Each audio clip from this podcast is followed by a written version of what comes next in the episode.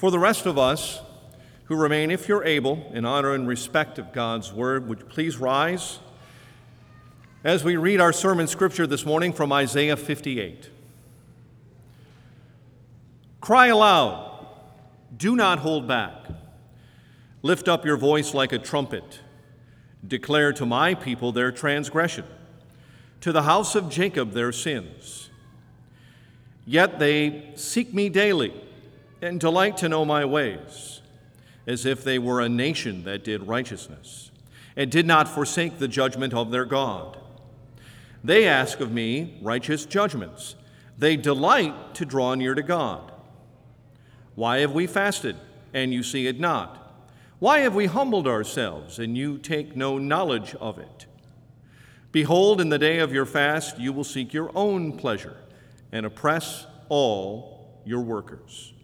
Behold, you fast only to quarrel and fight, and to hit with a wicked fist. Fasting like yours this day will not make your voice be heard on high. Is such the fast that I choose, a day for a person to humble himself? Is it to bow down his head like a reed and to spread a sackcloth and ashes under him? Will you call this a fast and a day acceptable to the Lord? Is not this the fast that I choose? To loose the bonds of wickedness, to undo the straps of the yoke, to let the oppressed go free, and to break every yoke? Is it not to share your bread with the hungry and bring the homeless poor into your house? When you see the naked, to cover him, and not to hide yourself from your own flesh. Then shall your light break forth like the dawn, and your healing shall spring up speedily. Your righteousness shall go before you. The glory of the Lord shall be your rear guard. Then you shall call, and the Lord will answer. You shall cry, and he will say, Here I am.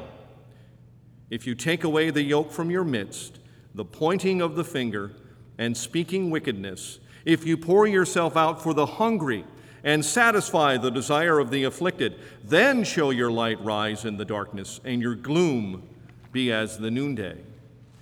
And your ancient ruins shall be rebuilt. You shall raise up the foundations of many generations. You shall be called the repairer of the breach, the restorer of streets to dwell in.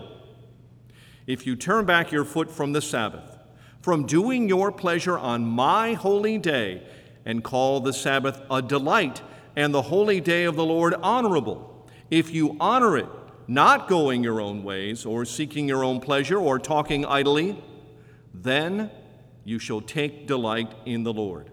And I will make you ride upon the heights of the earth. I will feed you with the heritage of Jacob your father, for the mouth of the Lord has spoken. The word of the Lord. Thanks be.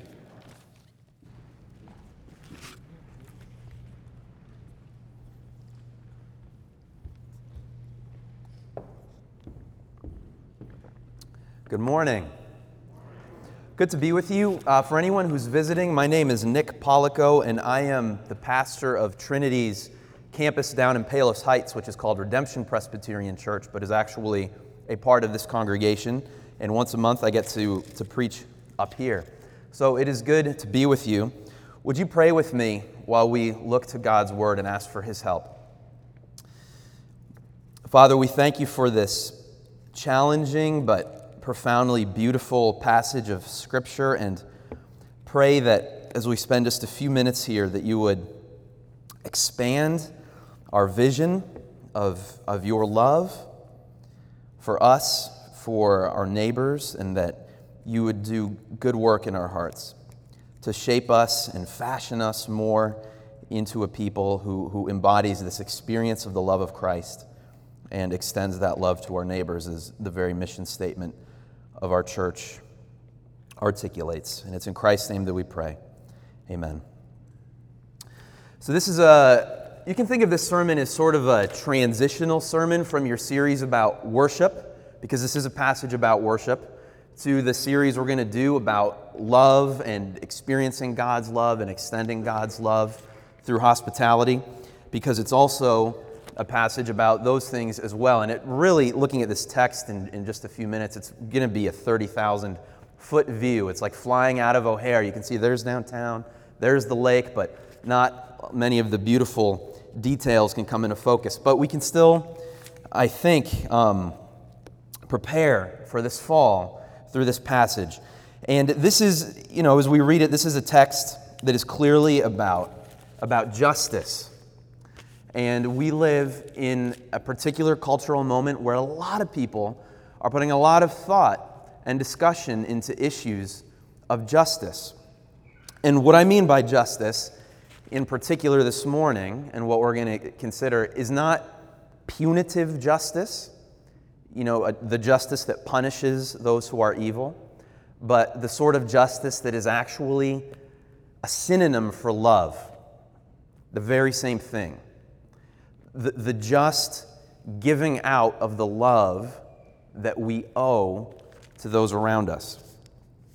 Listen, just to help us, you know, sort of uh, have this in our minds, still by way of introduction. Listen to Deuteronomy 10 18, which talks about the Lord's justice and love. Talking about the Lord, Deuteronomy 10 18 says, He executes justice for the fatherless and the widow, and loves the sojourner, that is the immigrant or the refugee giving him food and clothing. He executes justice for the fatherless and the widow and loves the sojourner, giving him food and clothing. That means that the Lord's execution of justice and his demonstration of love in this verse are the same thing. They're synonyms. So that's what we're talking about when we're talking about justice from this passage. We're talking about love. And as we move into this series in the fall where we talk about experiencing God's love and moving out into the world in, in justice and in hospitality, it's important that we address, and this is really the, the one thing I want to address this morning the fact that there are many of our neighbors, and perhaps some of us in this room, who have unfortunately experienced significant injustice in church contexts. And therefore, they are just done or tempted to be done with, with anything related to church whatsoever. A well known Christian leader put on Twitter this past week Dear non Christians, please don't give up on Jesus because of the horrible things that many have done in his name. And the comments that followed ranged from, Thank you for saying this, to, What, should we give the church another 200 years of horrendous behavior before deciding whether or not to give up on it? And then that person went on to say, Actually, I still really want to believe but I just don't know if I can anymore. So, what we're doing this morning is this very specifically. We're asking ourselves as we, we go into the season where we're talking about moving outward more than we have so far. Taking what, what I think, what Pastor Jeff thinks, uh, and I'm sure Pastor Brent thinks, is really a, a wonderful community of love here at this congregation. And try to do more to, to embrace our neighbors around us with that love.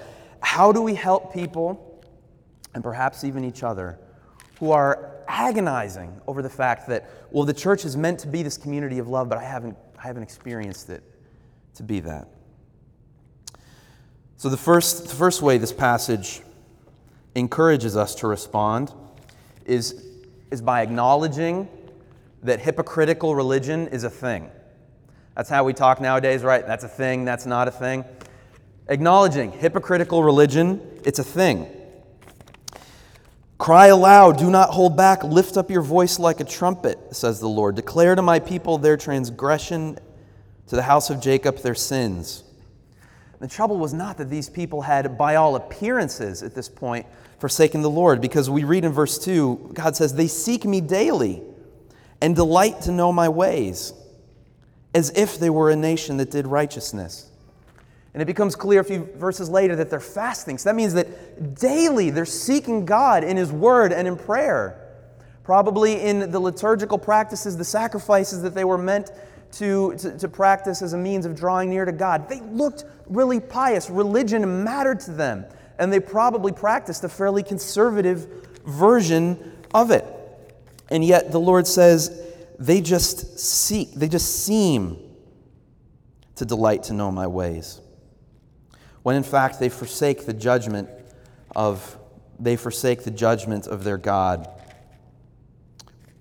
And the experience of those who are, are doing this, it's one of, of spiritual futility.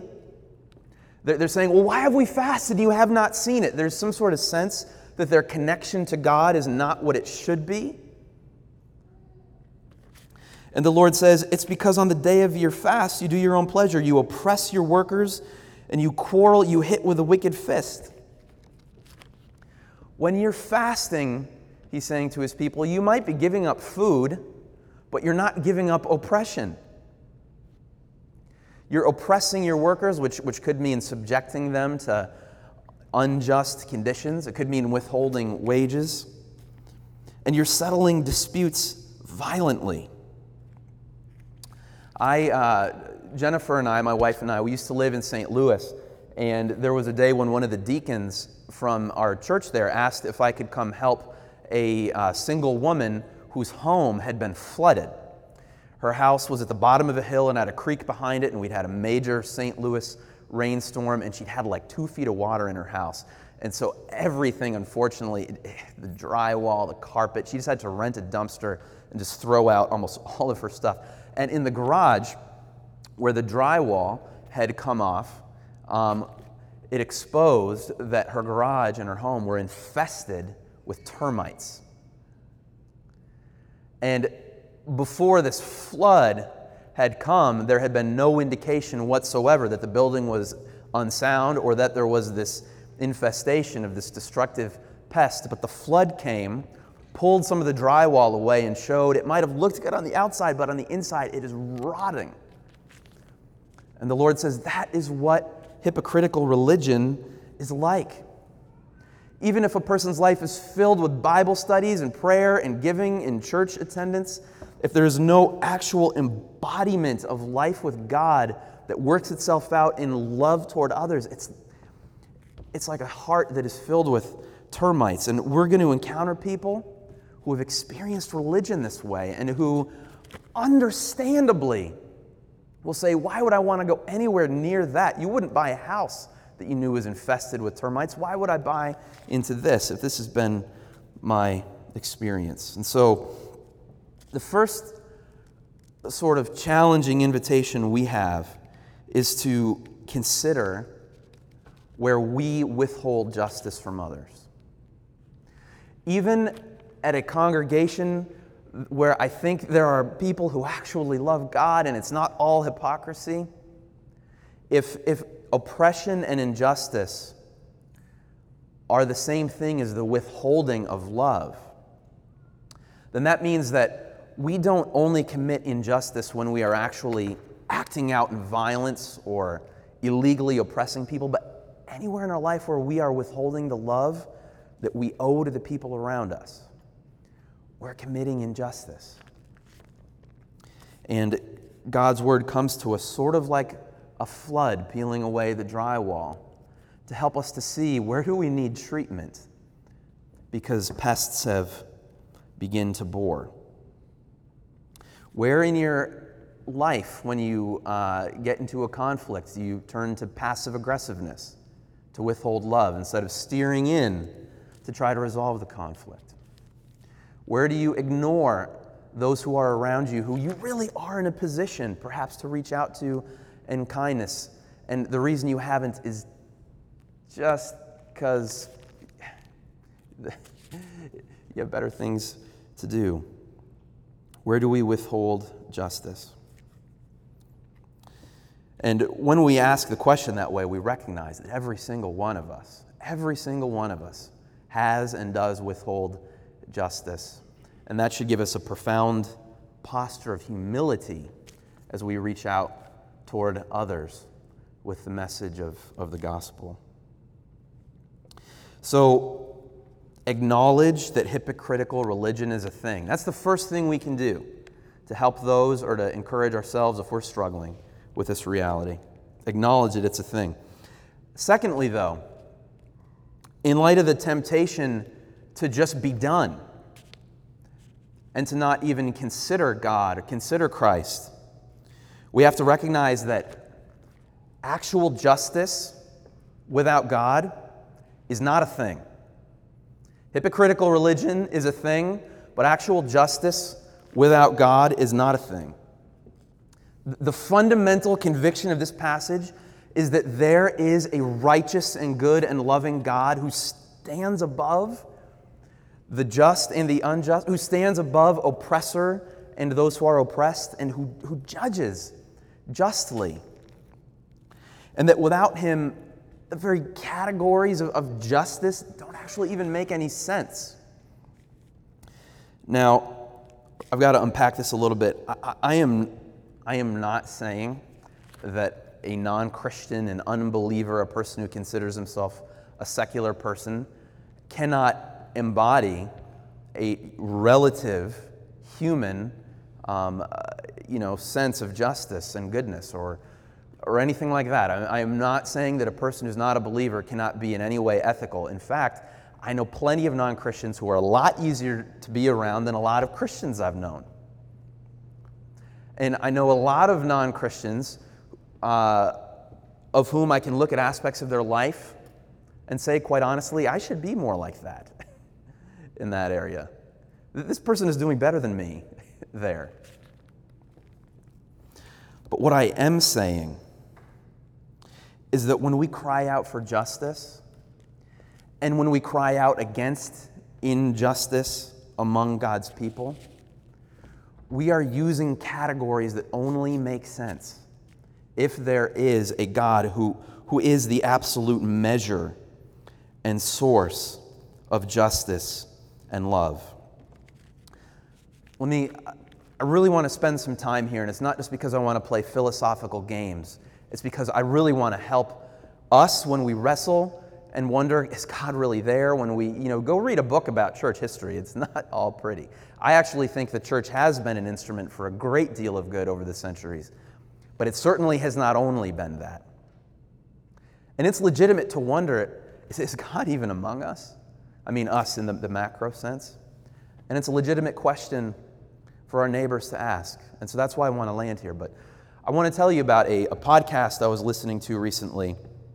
Um, there is a growing amount of con, uh, podcasts by people who refer to themselves as ex evangelicals, people who grew up in a sort of evangelical circle, had uh, at least what they report to be very unpleasant experiences, and now they're kind of banding together as a movement. And I was listening to a discussion between two people, a man and a woman, and they were wrestling with the question of now that we have left, where do we get our sense of right and wrong and meaning from?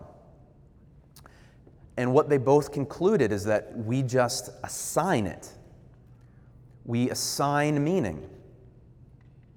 We decide what is meaningful and how, and, and we're okay with living that way.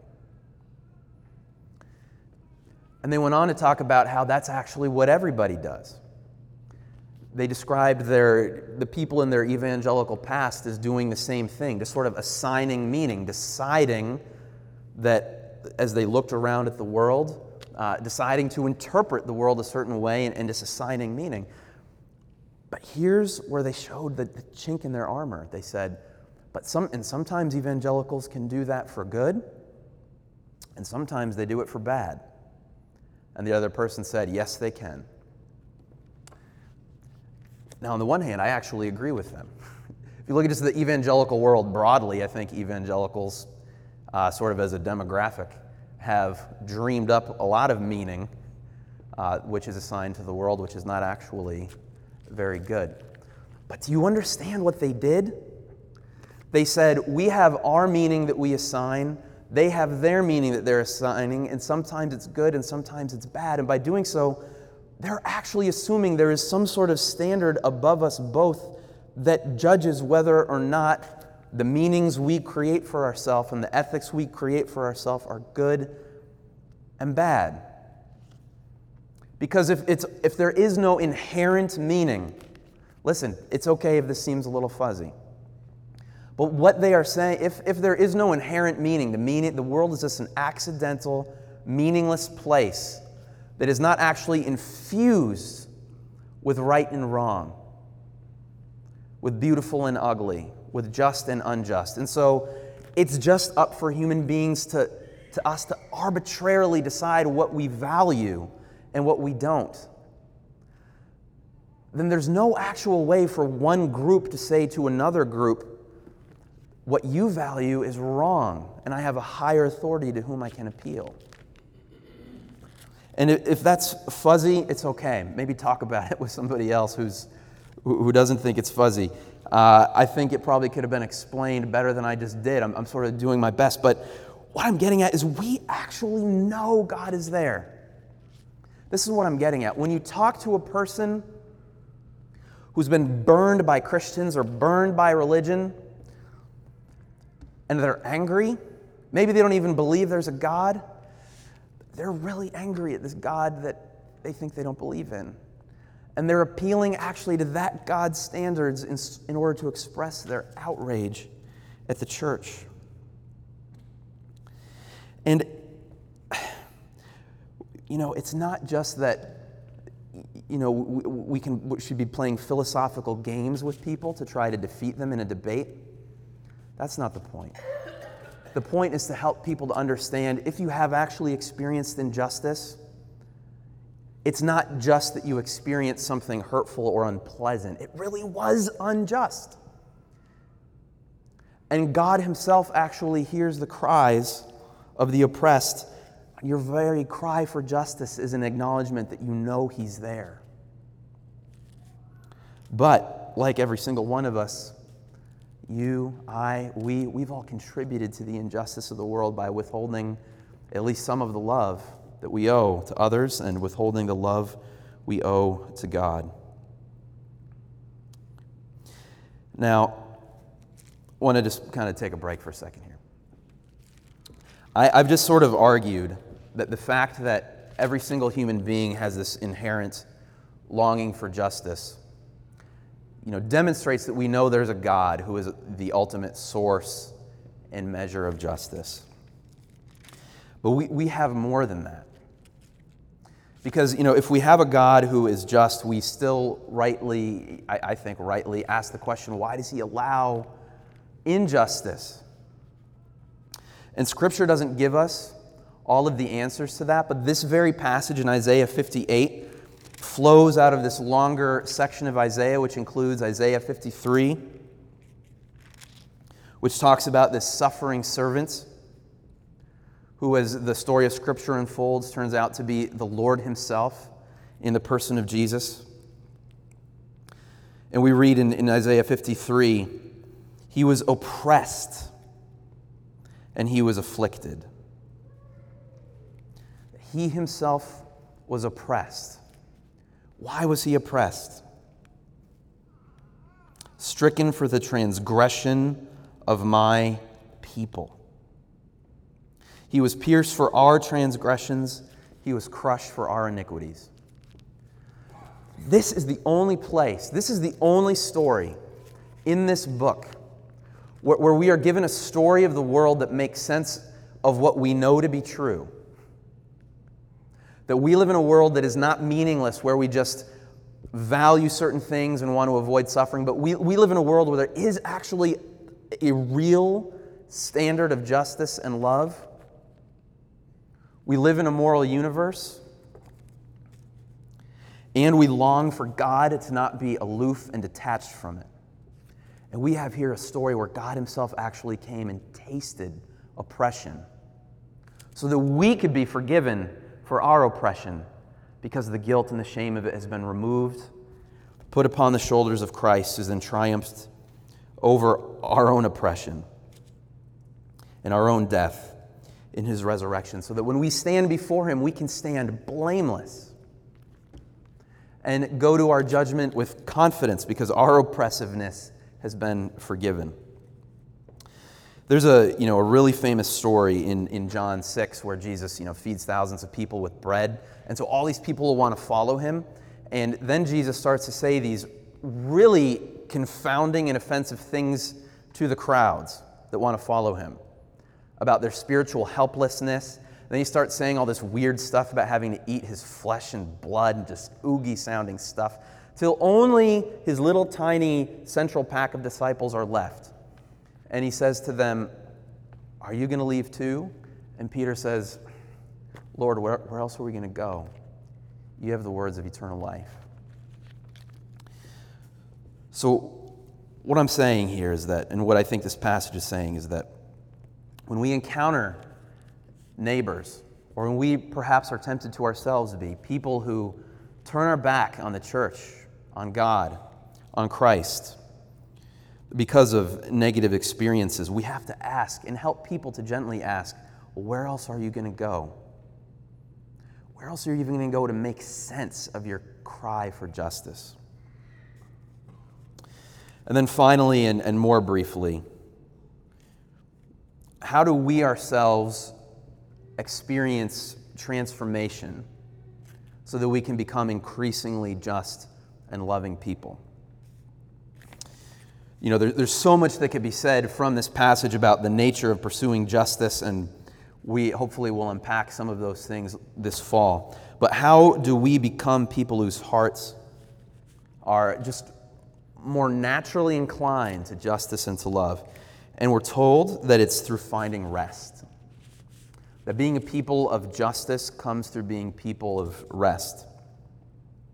That's what all these last verses about the Sabbath are telling us. If you turn back your foot from the Sabbath, from doing your pleasure on my holy day, and call the Sabbath a delight and the holy day of the Lord honorable, if you honor it, not going your own ways or seeking your own pleasure or talking idly, then you shall take delight in the Lord, and I will make you ride on the heights of the earth. I will feed you with the heritage of Jacob your father, for the mouth of the Lord has spoken.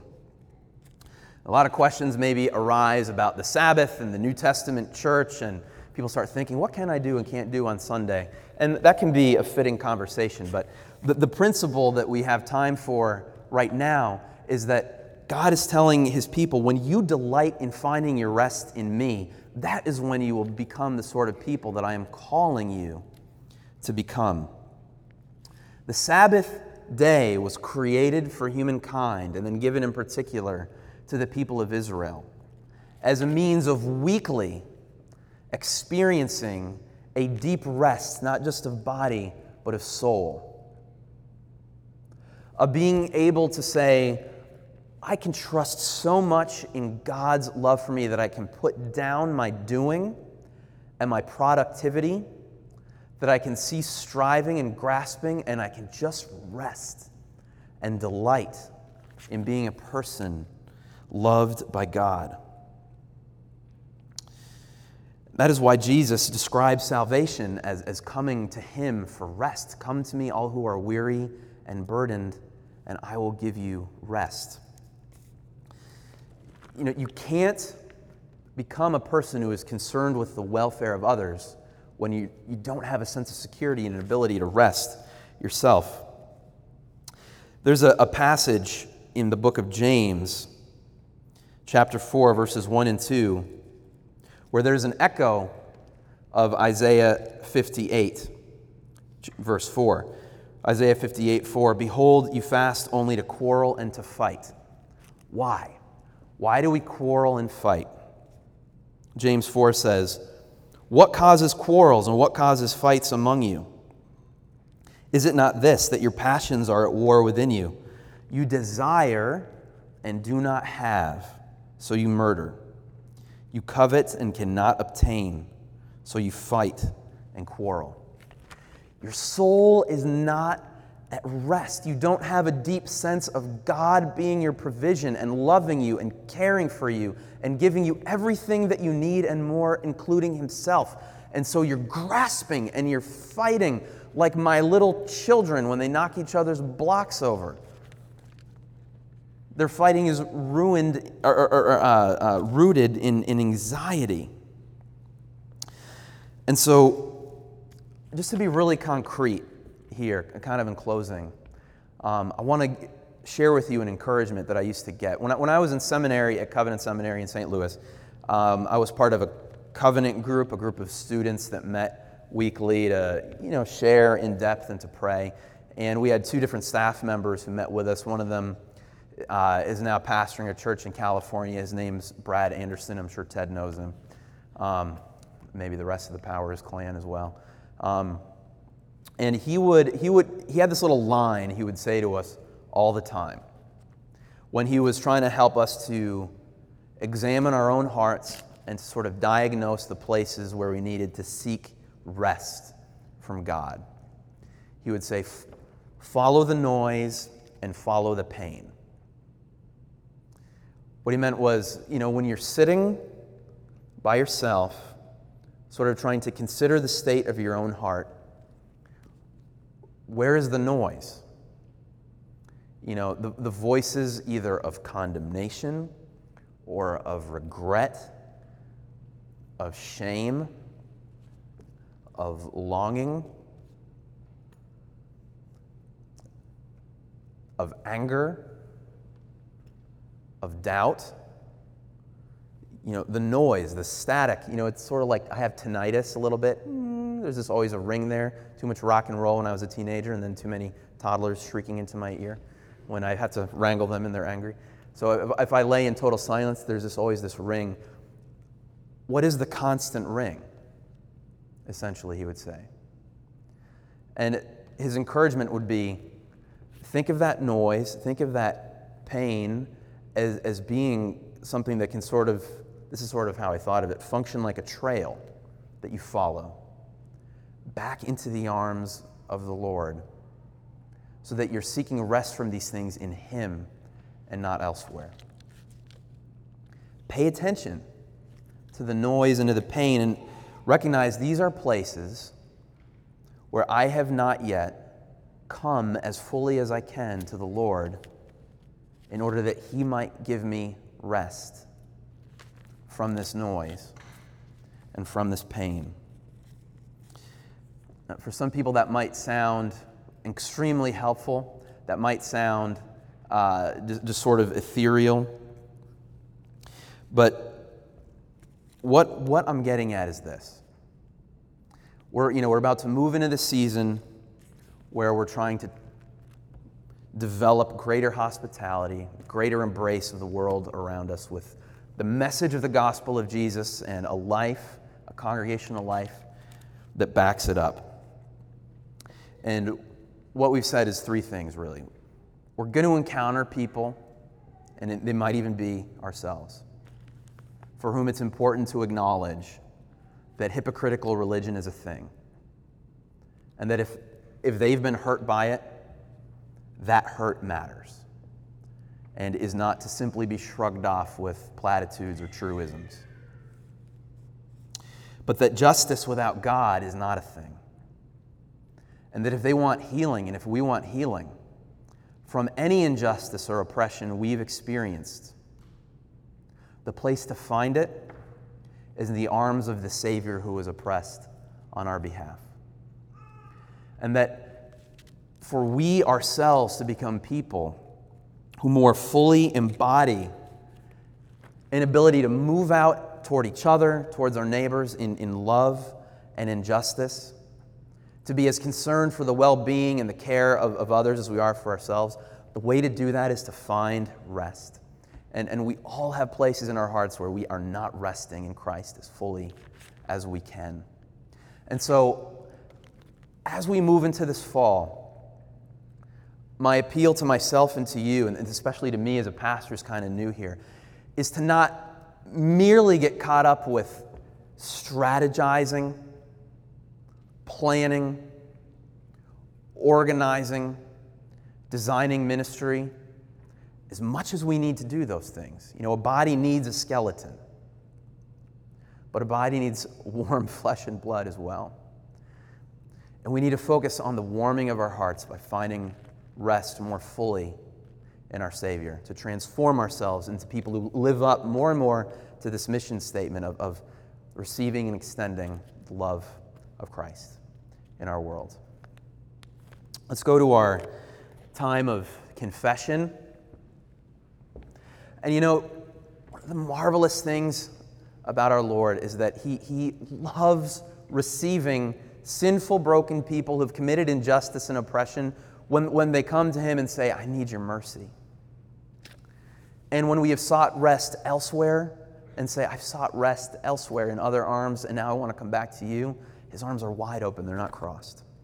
So let's take a moment to pray about perhaps times when, in light of the noise and the pain, we've sought rest elsewhere. And to confess whatever the Holy Spirit might lay on your heart. And then I will, I will pray to close that time of confession together after you've had a few moments.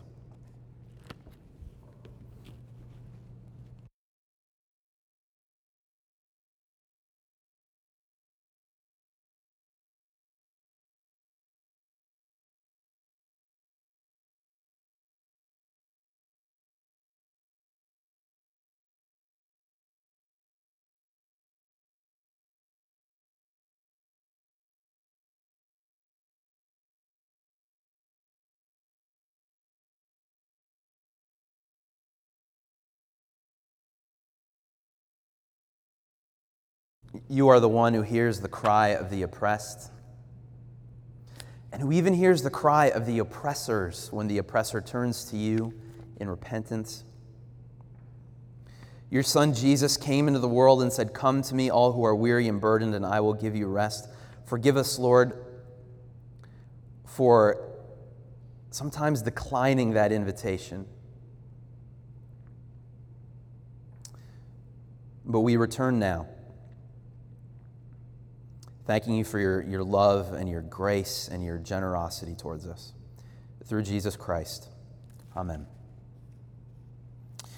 Brothers and sisters, hear this good news from Psalm 103, verses 13 and 14. The Lord is merciful and gracious, slow to anger, and abounding in steadfast love. As a father has compassion on his children, so the Lord has compassion for those who fear him. And what this means, believers in Jesus Christ, is that in the death and resurrection of Jesus Christ, the steadfast love of God is fully known, and in Christ your sins are forgiven. Thanks be to God.